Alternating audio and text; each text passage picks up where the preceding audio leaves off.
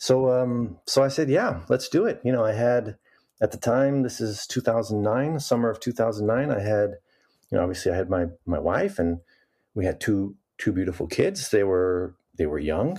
They were two years old and one years old. You know, basically, um, you know, loud luggage at the time. so, you know, I just packed everything up and packed up the kids, and, and we went on our adventure. This is the Sparkcast, a bi weekly show where we explore the creativity, technology, and business of CG.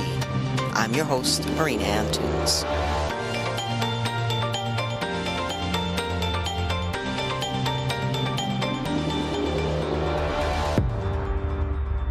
Amir Nasrabadi's love for animation grew out of watching cartoons as a child. Peanuts, Rocky and Bullwinkle, and pretty much anything else he could find on TV but he never imagined that he'd one day find himself working in the industry that sparked his creative passion. A career in finance seemed like a great idea. It was stable, and as a career counselor once told him, there will always be need for accountants. But after years of working as an auditor, he followed an inner instinct to search for something new. And that search led him to his first position in the film industry. Now, with 20 plus years of experience, Amir is a veteran and leader of the industry, having worked at some of the largest and most respected companies in animation, including Pixar, Paramount Pictures Animation, Illumination Entertainment, and Disney. We recently had a chance to speak with Amir about his career, taking risks, and how his curiosity has shaped his work as a leader. Here's my conversation with Amir Nasrabadi. Amir, thank you so much for making the time speaking me, with me today. Um, I'm I wanted to start by getting to know you a little bit more. So, can you talk a little bit about you know where you grew up, what you were like as a kid? What was young Amir like? Yeah, Marina. First of all, thank you. Thanks for the opportunity. I don't I don't really do a lot of this sort of thing, so I'm so I'm excited about this. Thank you. Um, well, so yeah, let me tell you a little bit about myself. Uh, I was born in Tehran, Iran. I'm a first generation immigrant to the United States. Uh, we moved to the U.S. very early on, um, well before the revolution, uh, sort of in the early 70s when I was three years old. So, so I grew up really in, in the U.S. and we, we moved to Minneapolis, Minnesota.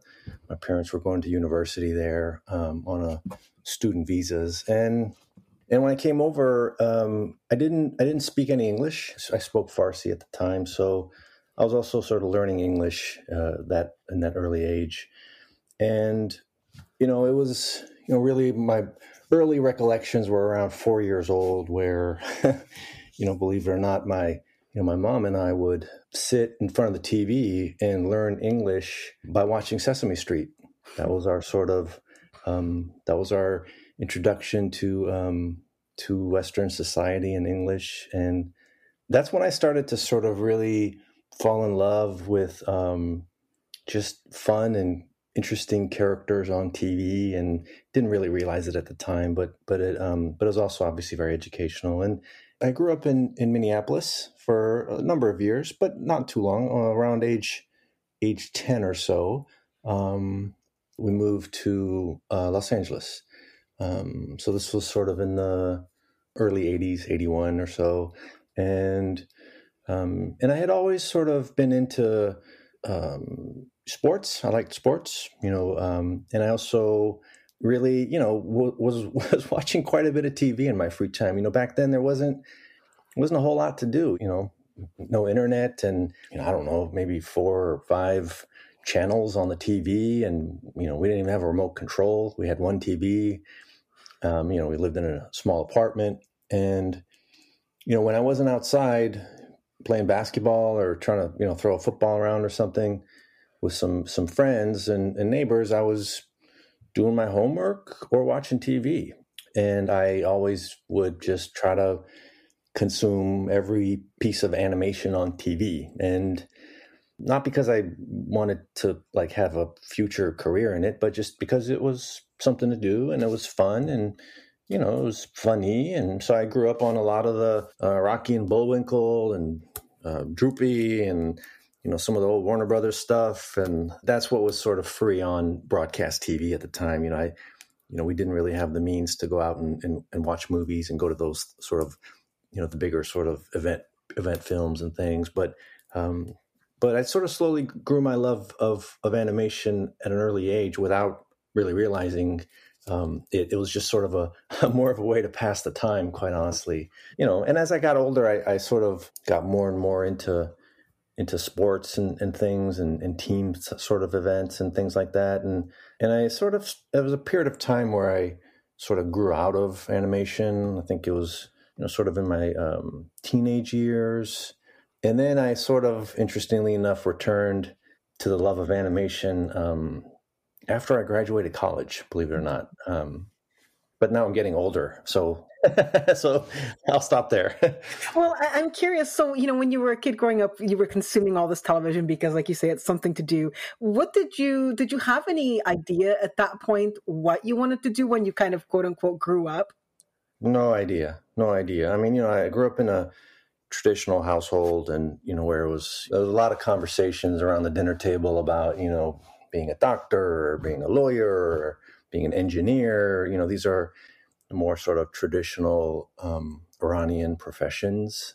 And, you know, I actually thought, you know, oh, I'll be a doctor. That that sounds cool. I can, you know, help people, and that sounds like a worthy career.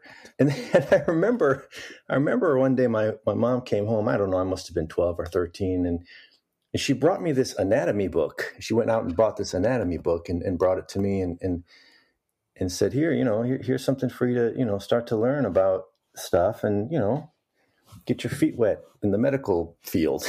and I was excited for about ten minutes. Um, I flipped through that book and I thought, "Holy moly!" Like I mean, it was super complex, and it, it was clearly the wrong book for a twelve-year-old. it was it's like a college textbook almost, and I realized that yeah, maybe maybe this isn't for me. Um, Parents so, be warned. The, yeah, the your kids out of being doctors. so yeah, I, I, realized that, but but really, I didn't know what I wanted to do. Um, I think there was, um, and you know, what was going on with me was really I was a I was a pretty good student in school, really mostly gravitating to the quantitative side of things, um, math really mostly, and and again because English was my second language, I was never really great at language arts. Um, I started to get better over time, but it was never it was hard for me. Math was a little bit easier for me, and so you know, as a as a kid growing up in the sort of grade school years, I um, I was I was pretty good. I was you know academically I was I was doing well. Um, and then as I as I sort of got a little bit older, uh, and then especially when I went to went to college, I started to lose interest in academics, and I started to feel uh, the need to really go out and try to do things rather than try to sort of learn them from a textbook.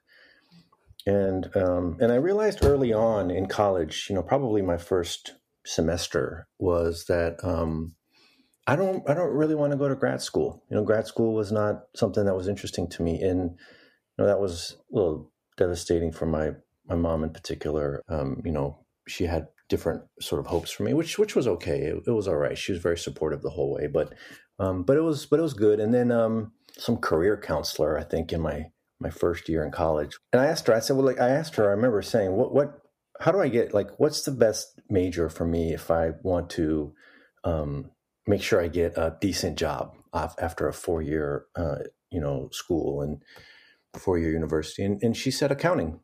She said accounting, you can't go wrong. You'll get plenty of jobs, and there'll always be a need for it. And and I thought, okay, so I just started taking accounting courses. Um, and um, and so and then uh, and then so I double I ended up double majoring in um, accounting and business economics at University of California Santa Barbara. That's where I went.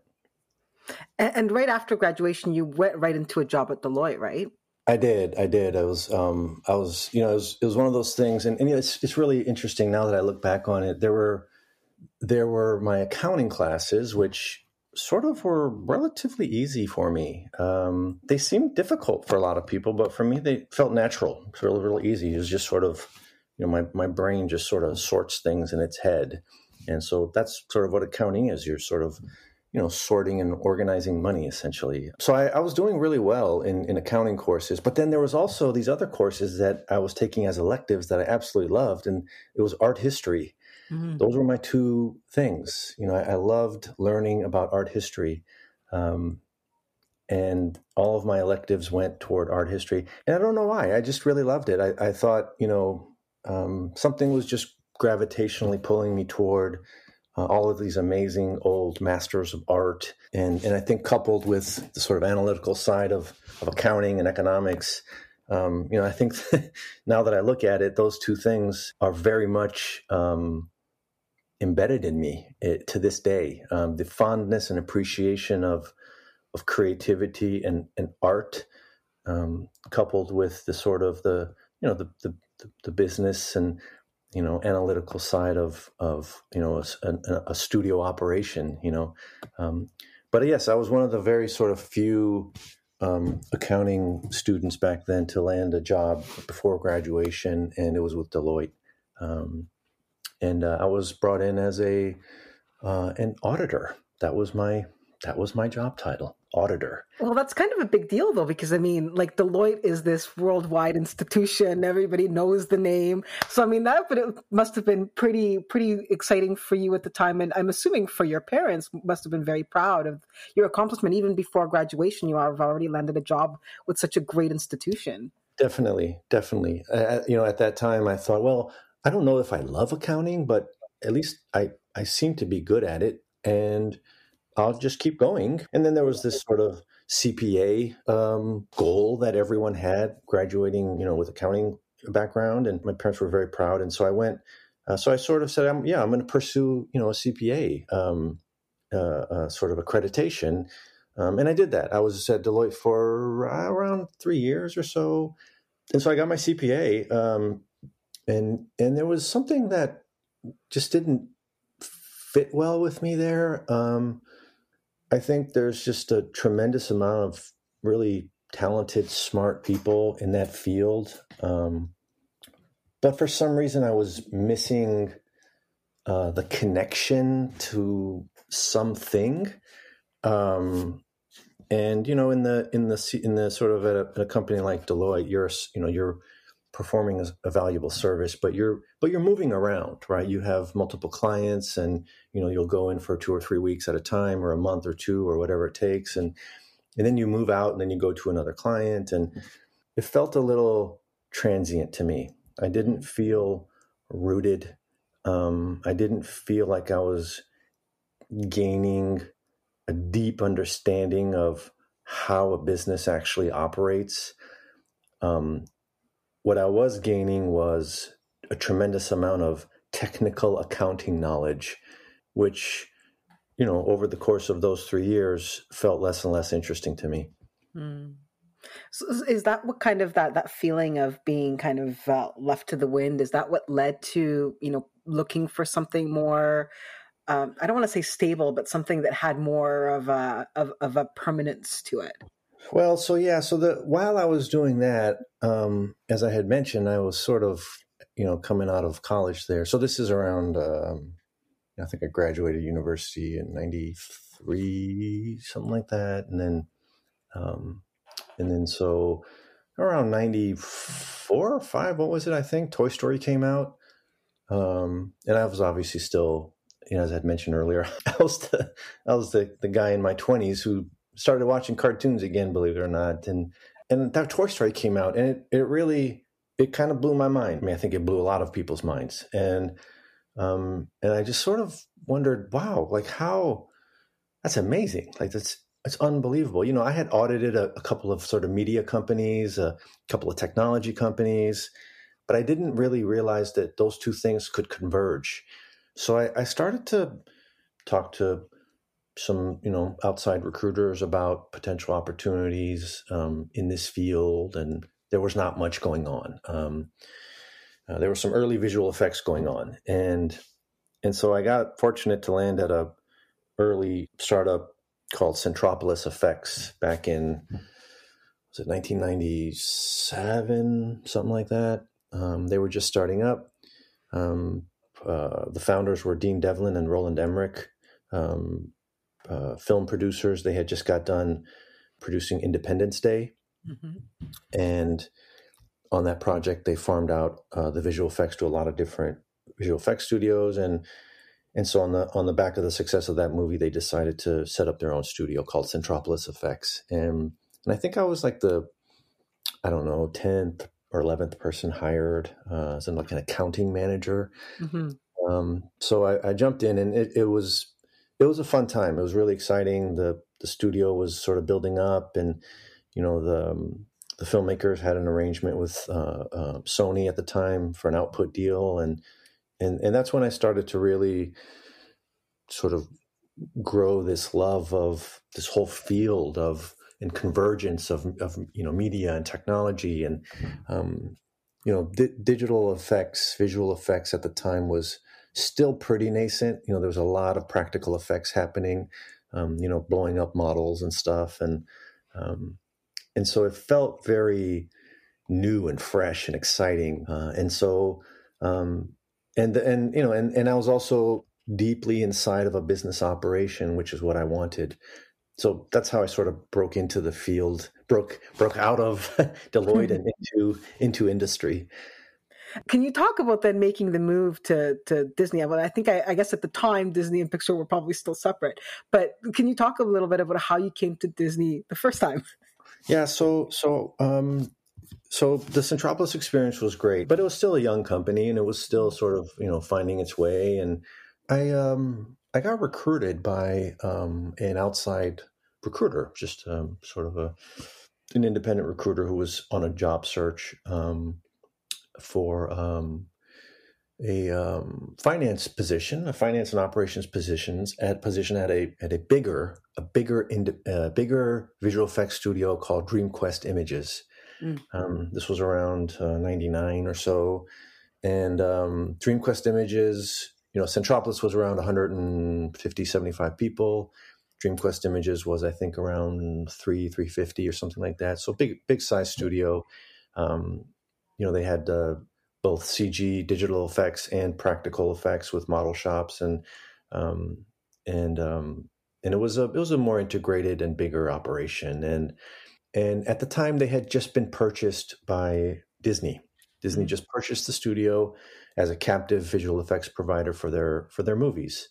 And so I took that opportunity and I went in there and at the time let's see what what was in production at the time there was a uh, you know, I'm going to name a few here. I'm going to date myself. Obviously, I'm doing that. But let's see uh, Inspector Gadget with Matthew Broderick, uh, mm-hmm. Mission to Mars, um, Bicentennial Man, Armageddon was in production at the time.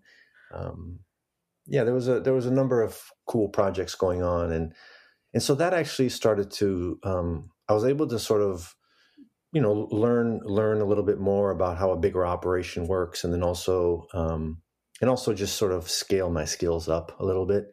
Um, so I was the um, head of finance and operations, and I reported to a, a general manager there, and um, uh, his name was Andrew Milstein at the time. And then I also reported to a head of live action production finance named Paul Steinke. So, um, and those were two important relationships that I had um, that that were um, that helped me a lot. so that's how I sort of came into the Disney family.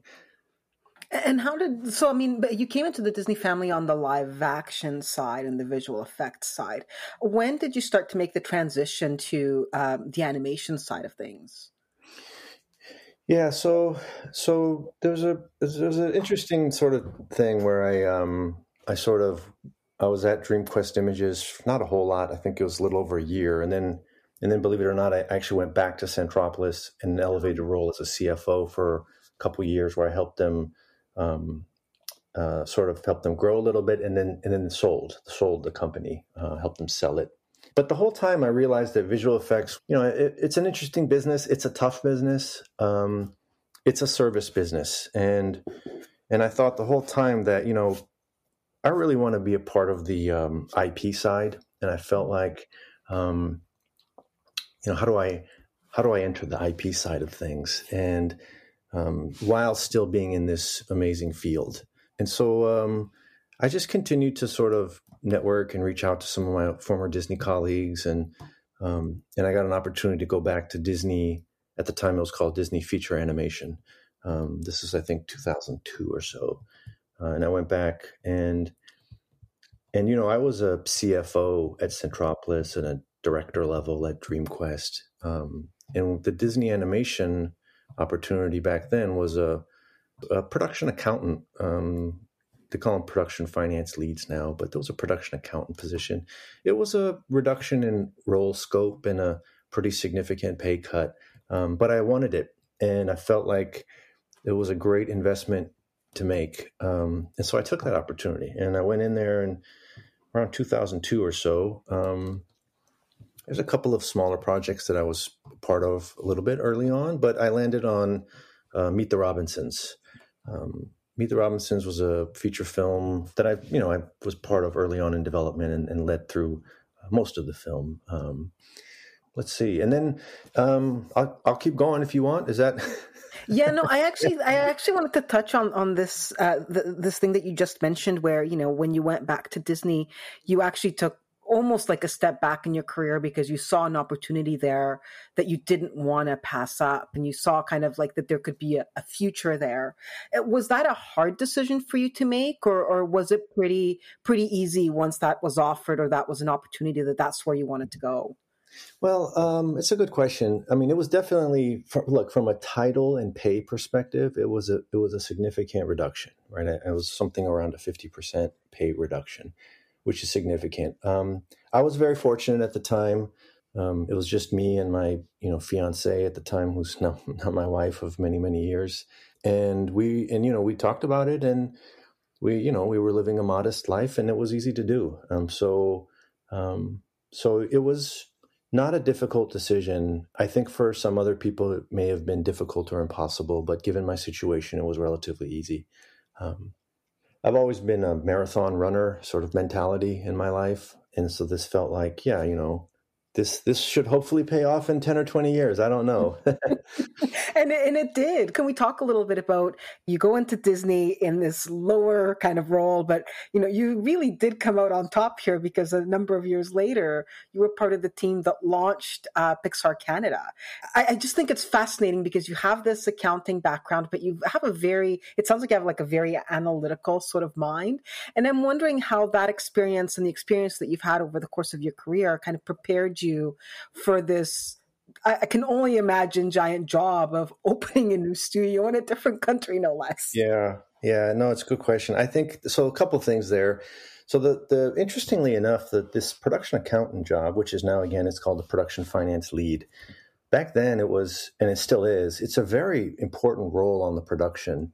Um, you know, you're really the sort of the scheduling and budgeting and financial partner to the the associate producer, um, who is really right under the producer, who's really sort of running the day to day.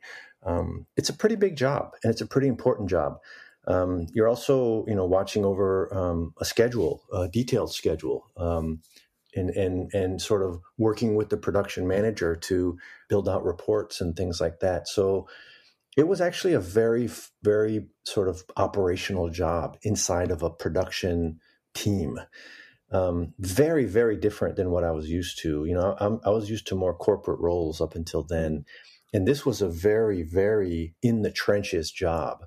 You know, it, during those three years as that in that role on Meet the Robinsons, it really, really shaped my perspective on animation um, because it was when I, that's when I truly, truly appreciated and respected not only the art form, but the amount of effort and teamwork that it took to actually complete one of these projects, mm-hmm. um, you know, it was phenomenal to me. You know, I'm, you know, in those rooms with everyone scratching our heads trying to figure out how to solve really complex problems, and that was something that really rooted me into you know what it means to actually do these things and, and get them done at a, at a high quality level and and also how unbelievably hardworking and passionate the teams are you know the technology teams the artists um, the production teams really have to be sort of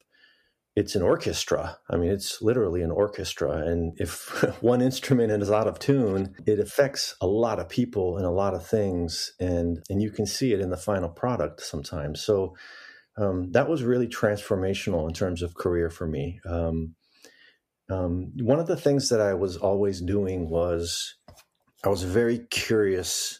I'm generally a very curious person. Um, and you know so i would i would back then i would quickly sort of quickly do my job as as you know as best i could obviously and but i'd try to get try to at least get you know an hour or two a day frankly to get off my i get out of my desk and walk around and i would walk around and i'd sort of you know quite honestly i was sort of i don't know i probably annoyed a lot of people but i would i would stand outside of animators' offices or stand, you know, behind like an animation supervisor's desk for a few minutes and and you know, they would in most cases turn around and and say, "Hey," and I'd say, "Hi."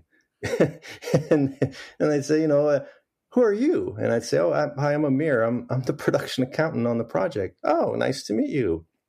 What can I do for you? And I'd say, you know, oh, just curious to watch you do your work and you know, what are you working on? And, you know, I'm doing a draw over, for example. And then I'd say, oh, and I would remember hearing the word draw over in a production meeting. And I'd be like, ah, what's, what's a draw over? And then, and then, you know, he would show me or she would show me. And, um, and I started to just understand more about what it took. And, and, you know, and after doing this, you know, for over the course of three years, um, you know, I, I just I just sort of just learned and you know developed some knowledge um, about really the intricacies of it.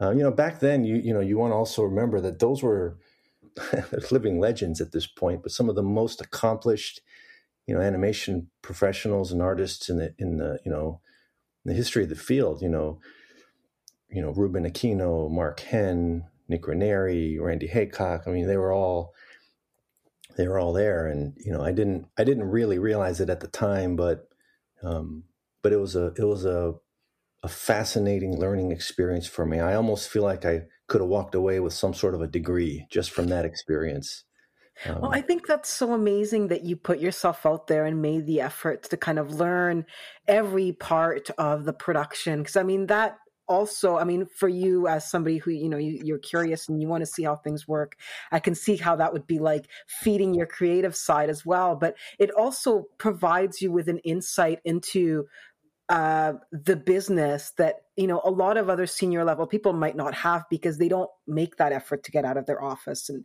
and meet the people and see exactly what they're doing they're working at a high level and sometimes that makes you a little blind to some of the other things that are going on do you feel that that's also I, i'm I, is, i'm assuming that this might be something that you've continued to do over the course of your career I've tried to do it. it. It's true. You know, I think with the with the scope of my job getting sort of you know mm-hmm. bigger and bigger it becomes harder and harder so i have mm-hmm. to make a more a deliberate effort to do it um, you know I, I, I wish i i wish i wish i could do it a couple hours a day like i was back then um, but you know nowadays it's maybe a couple hours a week if i'm lucky um, mm-hmm. so but uh, but you're right it, it it it is a it is an important thing and i think it um it it what it does marina i think it, it it allows me to relate a little bit better to the challenges and issues that uh, really are, are happening on the floor. And so when I sit across from a producer or a head of production, um, and they're talking about the challenges, um, I, I, can't say that I fully understand them, but I, I respect them. Um, and and I, and I go into you know problem solving mode um, uh, rather than you know dismissing them or, or or or thinking that they're trivial. You know, so so it is it has been helpful um, you know the the the i was at disney animation um, for again at the time it was called disney feature animation uh, for until about 2005 and in 2005 um, i was asked to go and be head of finance and operations um, so you know relatively big promotion um, to go be a head of finance and operations for a division of Disney called Disney Toon Studios. Um, they were doing uh, direct to video feature animation, mm-hmm. um, mostly 2D, almost entirely 2D at the time. Um, a lot of the old sort of legacy titles were, you know, sequels, you know, um, that were they were putting out, and um, and that was a that was an interesting challenge, a big challenge. You know, the studio at that time, that studio was really quite big. I think when I got there, we had released uh, six feature films on DVD uh, that year, 2005, I believe, and, it was right around the same time where the DVD market was um, really soft, was falling down, and there needed to be some major changes at that studio and uh, really streamlining it, um, focusing it on fewer titles um, moving it to a more sort of CG based um, uh, approach uh, and, and, moving projects into CG. Um, and I, I, sort of I was one of the one of the key people leading that effort. It was a very tough tough few years I spent there, but it was very um, very impactful and great learning opportunity. And um, and you know we we helped shape the shape the studio and um, the first project that we sort of um, came out with uh, after the turnaround was Tinkerbell. Um, mm. That was the first project, and Disney's Toon Studios had an interesting model where they were doing pre-production in um, in Burbank, uh, storyboarding, uh, editorial design, script, obviously, and and then hiring you know outside subcontractors for production, um, and and that was a new that was a new model for me, and I, I learned quite a bit there.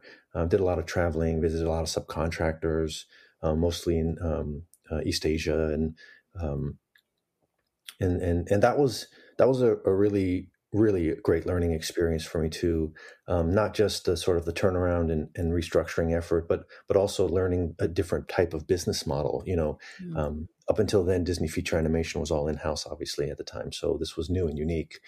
Um, and around, I'd say around 2007, eight, approximately around then uh, was uh, Pixar folks came in, and I spent I ended up spending quite a bit of time, um, luckily and fortunately, with Ed Catmull.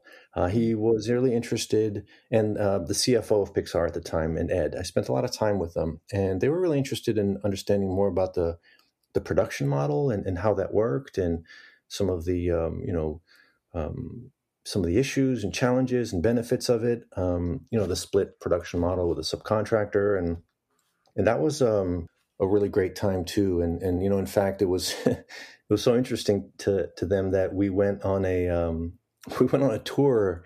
Uh, I went on a tour with India uh, with Ed Catmull and the CFO of Pixar um, to um, to India, and we went.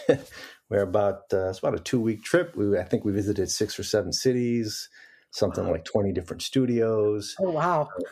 And uh, that was, yeah, we could do a whole separate podcast on that. that was, that was quite a, quite an adventure. Um, and, and really the point was, is like, you know, Hey, look at all of this, you know, great talent that's building up up here. And that was really the, the intent of it really. And, um, but it was all geared toward Disney Toon Studios and its operation and, and what we were doing.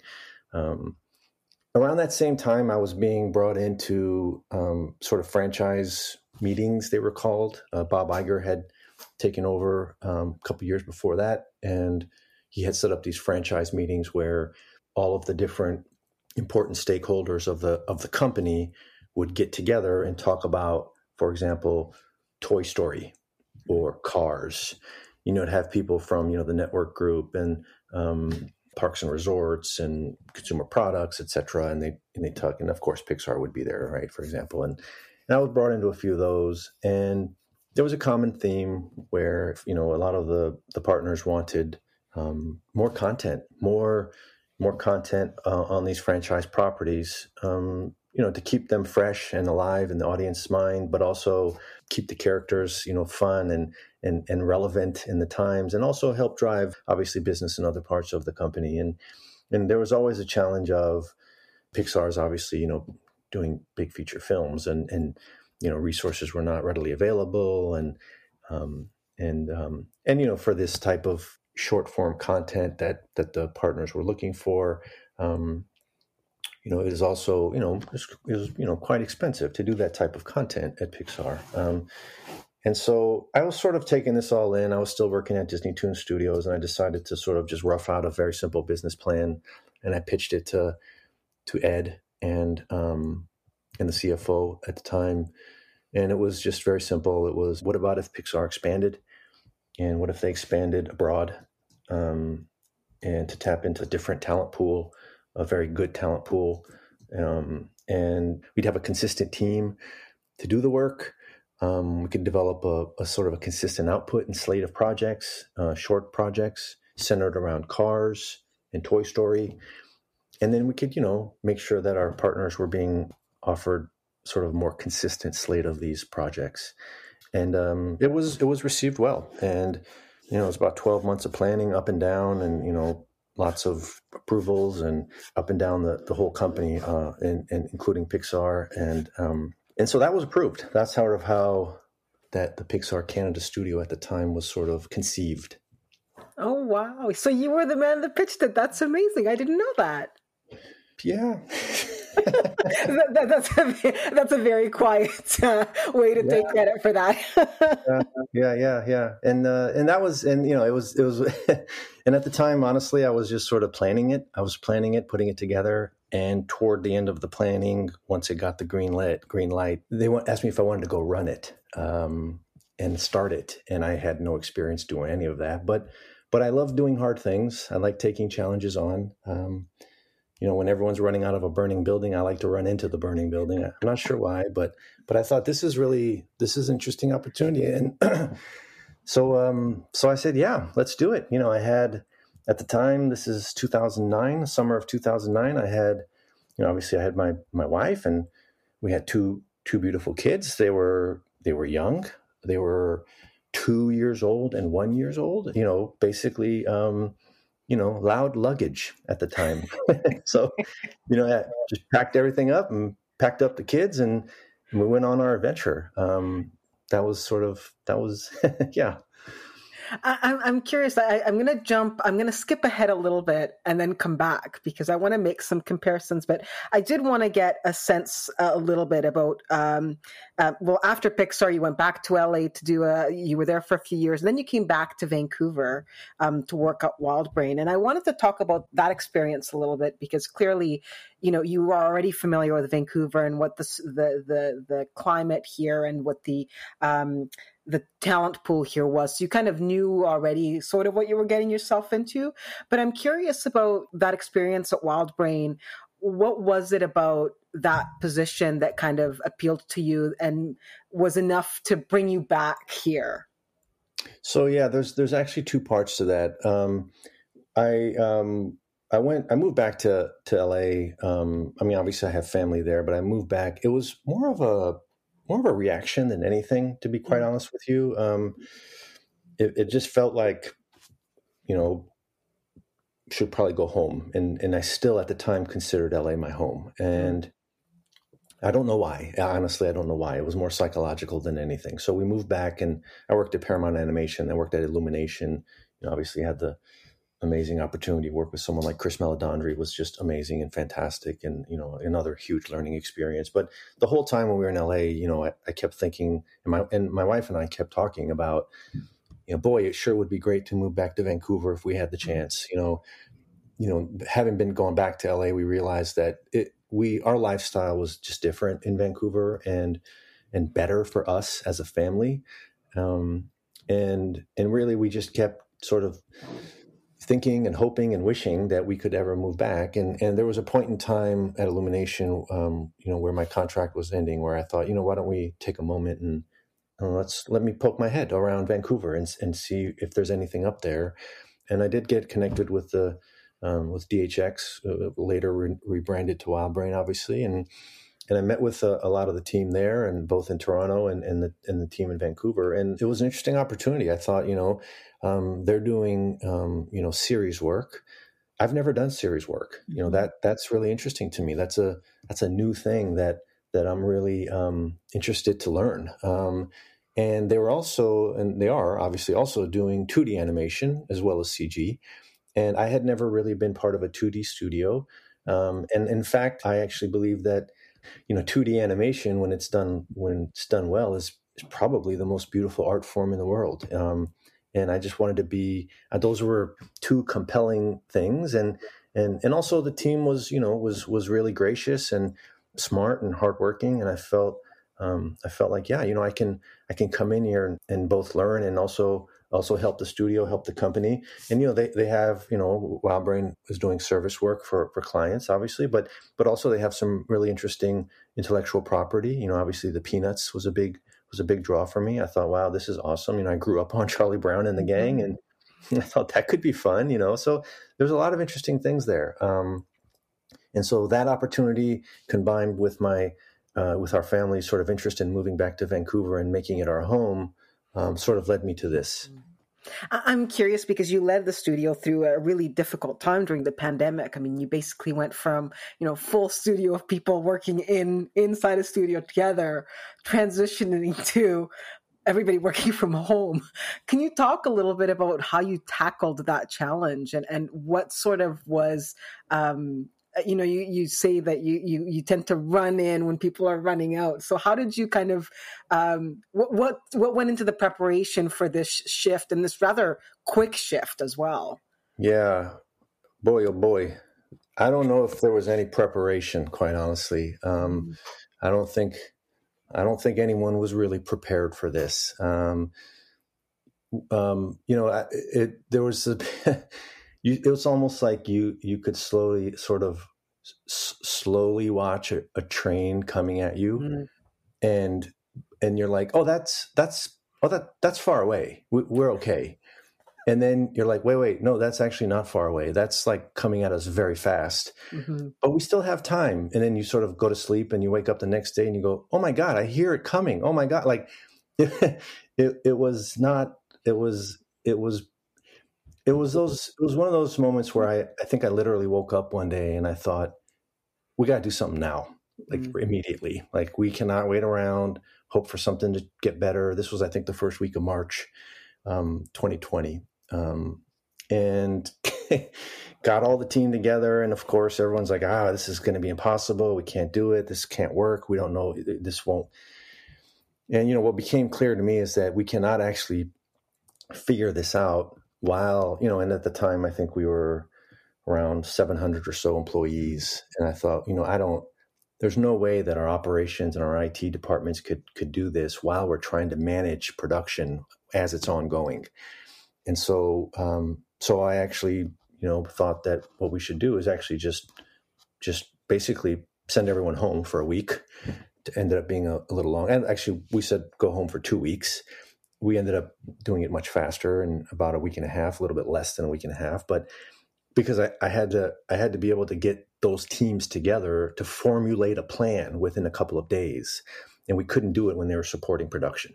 Mm. And um, and so you know, told everyone to go home, and we'll you know we'll, we'll let you know what, what the plan is. Um, and and we developed a very quick plan and um, you know, and thanks to the operations and IT team there um, and the you know pipeline teams there, we were able to, you know, basically deploy workstations and and you know remote software tools all across the whole entire Lower Mainland, and you know it was a it was a really big deal. I mean, we we turned into a basically an Amazon fulfillment center overnight.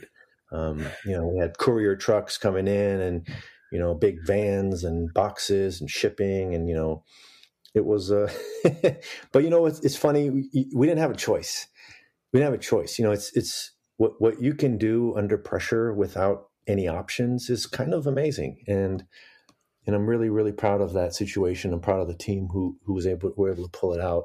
Um, and, um, and so it worked out and, and you know, unbelievably, you know, we, WildBrain grew during the, during the pandemic we went from 700 people to around i think around 1100 i think it's wow. when i left um, so it was it was you know very challenging very rewarding um, you know good experience overall I, I think it's amazing and i can't help but wonder that and think that your your knowledge and experience of not only the high level but sort of the inner workings of how you know people work not just like the studio as a whole probably was a huge played a huge part in you being able, you and your team being able to facilitate and move so quickly into remote work. I, I just think that's so amazing. Was you, would you th- say that that's probably the biggest challenge you've had in your career? Um, I'd say it certainly is one of them. Yes. Um, it ranks very high. I don't know if I'd say it's the biggest. There's it's probably a tie of a couple of things, but yeah. oh, um, well, you know, and, and that kind of leads me into you know your new position back at Disney. And I mean, I don't want to compare too much because I mean, it, eh, things are different and it's always a little bit different. It's a new endeavor for you. But I am curious about, you know, now that you're setting basically setting up a new studio in Vancouver. And I'm curious about how your previous experience doing this the first time around with Pixar and doing this now with Disney, how were things different and the same? Mm-hmm. I think it's I think it's similar, but it is different. Um, you know, the the the differences are really the the scale of the operation will mm-hmm. will be bigger, um, and the types of projects will be different. You know, we won't be doing short films. We'll be doing these sort of very uh, high end limited series. Um, mm-hmm. you know, feature quality limited series, and and that's a that's a really different sort of approach. Um, you know, everything from you know the the the pipeline, the tools, the production management teams, the uh, the types of artists, the the size of the team. So that there's a lot of differences there. Um, but in terms of similarities, you know, there's some really just fundamental similarities, which is the same challenge, which is really um, trying to recruit and, and retain the best talent you can get, um, and, and, that's across all all teams, all departments, um, and and really trying to bring them in at the right time and giving them the right tools and opportunities to and, and space to really do their do their thing and flourish. That's you know that's everything from you know how you set up the organizational structure to what the facility looks and feels like. Um, there's a lot of pieces there, but um, but but but it's it's all of the sort of the the people part of it um, and the importance of that, which is obviously always paramount and always really the hard thing to get right. You know. I'm curious, what do your parents think of where you landed now? My parents, oh, they're. I think they're just happy that they have three grandkids. uh, I honestly, I'm, you know, I'm, I'm very grateful. I have a fantastic family, and, um, and you know, I'm, uh, you know, I'm just, I'm very grateful. I'm just a very fortunate person. Um, and, uh, but yeah, I think, I think they're, they're happy, um, but they're really happy to have you know be able to play with someone and hang out with their grandkids so. That's so awesome I'm, I'm curious you know knowing that you you as a child you were such a big fan of animation and it's something that's been with you your entire your entire life do you do you ever think back to the the sort of the over art the arch of your career and, and kind of like marvel as to how you ended up where you ended up do not only working in animation and working in a field that you love but like yeah. basically kind of shaping the future of animation too. Yeah, well, I think that's a that's quite a statement. Thank you for that. I don't spend too much time looking backwards, and I try not to spend too much time looking forward. Honestly, I show up to work and I do the absolute best I can given the situation and the circumstances I have, and then I do that again tomorrow, and then I do that again the next day, and and I sort of then let things play out the way they need to play out, and you know, I think that ultimately, whether things work out or they don't, they are what they are. And I love my job. I love my work. Um, you know, but but again, my, my life is here with my family, and and that's that's ultimately the most important thing for me. And that was my conversation with Amir Nasrabadi. You can find out more about Disney Animation at disneyanimation.com. The Sparkcast is a production of the Spark Computer Graphics Society. Opening and closing credits, as well as additional production support by Michael Edlund. For more about Spark CG and our upcoming events, visit sparkcg.org.